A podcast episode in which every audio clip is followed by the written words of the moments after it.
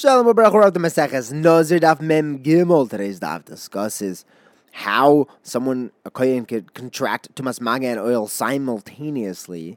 We try to find the makor for the isser of becoming tome, and then we discuss a relatively gruesome subject of a, a kohen not being matame to a chatzi aviv, a, dismembered close relative, and the halachas of a mes mitzvah as well we said that if a kohen is, is holding on to a kazayas of Tomei Maze, if he touches another one, he won't be chayiv again because he's already at that level of tuma. But if he was Tomei, Maga, and then he goes into a an ohel that has a maze, there we said he would be. Why? He's already Tomei. So Yochanan explains he'll be chayiv for coming into the ohel when his first tuma was in a field so he never had that contact with a mace. But he's not going to be chayiv when he touches a mace in the field and then he goes into the ohel mace. Because over there he was already mechulal. But when he walks into the house for the first time where the mace is, the tuma and the bia is coming simultaneously. The Gemara says, hang on, in the house also. His hand is going to go into the house first. So it, technically it's one after another. He shouldn't be chayiv for the second one. It's not simultaneously. So Eliezer says, well, if he walks in like a soldier with his hands at his side, it is simultaneously. The Gemara says, yeah, but his nose is going to come in first. So there is tumas maga followed by the ohel. So Rabbi answers that he, he was leaning back, he had his head up, so his, his body and his nose came in at the same time. Yeah, but his toes have to come in before the rest of his body. So there are two levels of these of this tuma. First his toe, and then the, and then his body, and then the bia, the actual entrance into the house. So we have two answers. Or Papa says maybe he came in in a box, and then him and his friend together they open up the box. So, they, so the second the box opens, both tumas hit him at the same time. Or Mar bar Rav Ashi says it could be that he went into the house while the mace was a goises was just in, in, in death throes, and his neshama actually left afterwards. So the moment that the grace is turned into a maze, the tumma and the bia came simultaneously. Next, the Gemara says we have the pasuk by a kohen saying that a kohen cannot become tamei, the tumas maze. It says lehei chaloi that the tumma only becomes usher once the the act, the person actually dies. The Rebbe says we learn it from the pasuk of bimoisa mitame, that you're allowed to be matamim to them until he actually dies. What's the nafkamina between lehechalai or b'moisam yitamei? So Yochanan says uh, nothing, just different psukim. Reish Lakish says there is a difference. The case of goises, because if you learn out from heichalai, then it would be also even to come in contact with the goises. But if the pasuk of b'moisam ad shayamus, b'moisam would tell me the goises isn't mace, and it would be mutter to come in contact with the goises. What is the one who learns from the pasuk of Heichaloi learn from the pasuk of Bim Moisam?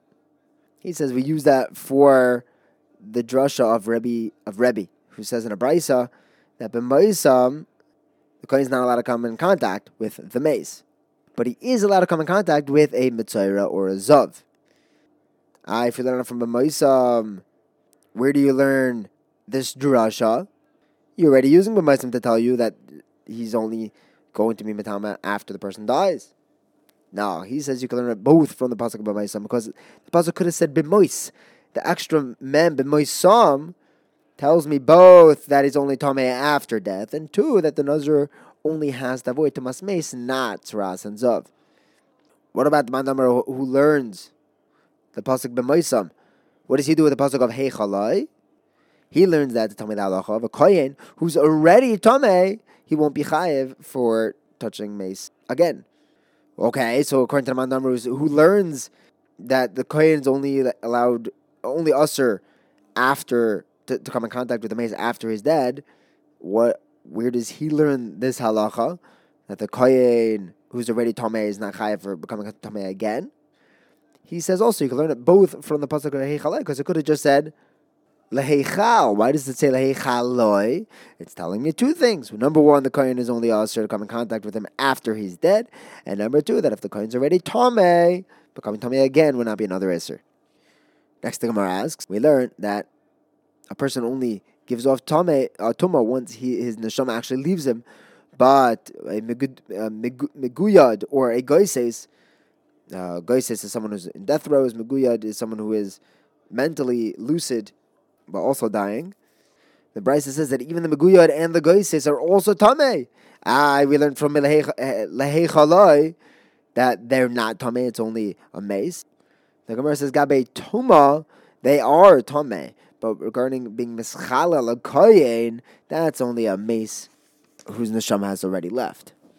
Next, Rav Chisda Marav says, if one's if the kohen's father's head was decapitated, he's not allowed to be metamed to him, because the pasuk says, la'aviv he's allowed to become tamed to his father, but that's only when his aviv is shalem, not when his father is chaser. Rahman al Rav Hamnuna responds, ah, if his father was, if, if the Kohen was walking in Pakta de Arvas, a very dangerous neighborhood, you'll see in a second, and these bad guys come out and decapitate him, he shouldn't be metamed him there as, as well. Now you have a case of a mace mitzvah. The Gemara answers, that's a case of a mace mitzvah. That would be different. If he's chayiv for a stranger, he'll definitely be chayiv for his father in the case of a mace mitzvah. The Gemara says, is that really a mace mitzvah? Brisa says that a mace mitzvah is someone who has no nobody to bury him. But if you could call somebody else to do this kavura, that doesn't count as a mace mitzvah, and then the kohen can't come in contact with him.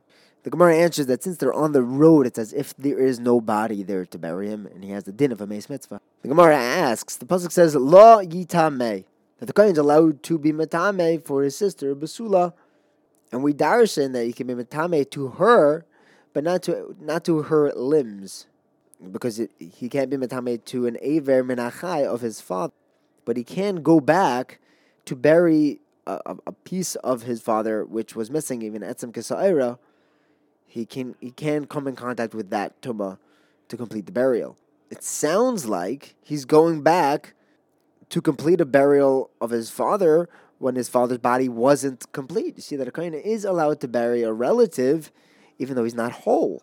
The Gemara says, no, no, no, that's only Shitas Rabbi Yehuda, who says in a brisa that we learn from the pasuk of Allah that he can be metame to a complete sister, but not to the limbs of a sister. Since he can't be metame, the kohen cannot, cannot be metame for an aver min of his father, but he can be metame to an aver min of his father.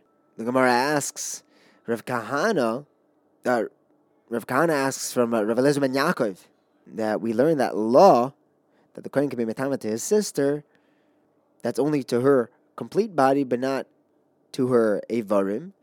That's excluding that the Kohen is not allowed to come in contact with a kazayas minhames, even if this part of the body was liquefied or turned to dust. I would think that maybe he wouldn't even be able to come in contact with uh, the spine, the skull, most of the skeleton or most of the bones, 125 bones, like the main part of the body. That's what the pasuk says. The Amarta Alehem, the Torah is even adding an extra tuma to the Kohanim. I would think maybe the, the Torah is only answering other people's uh, main limbs, you know, the 125 bones or the dust, but not his sister. Now I think that, and that by the sister, the limbs with, which the which makes up constitutes most of the body, that he could be matama for for the the spine, the skull, most of the skeleton, or 125 bones.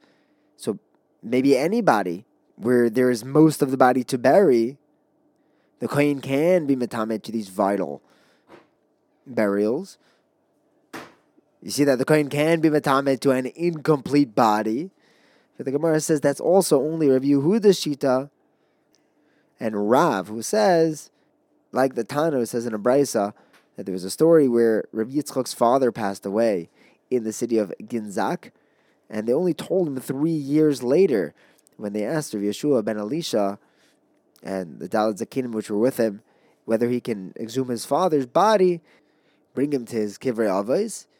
They told him he can only be metame to your father when he is shalem, but not when he is mechusar. And after three years, it's impossible that the body is not somewhat chaser.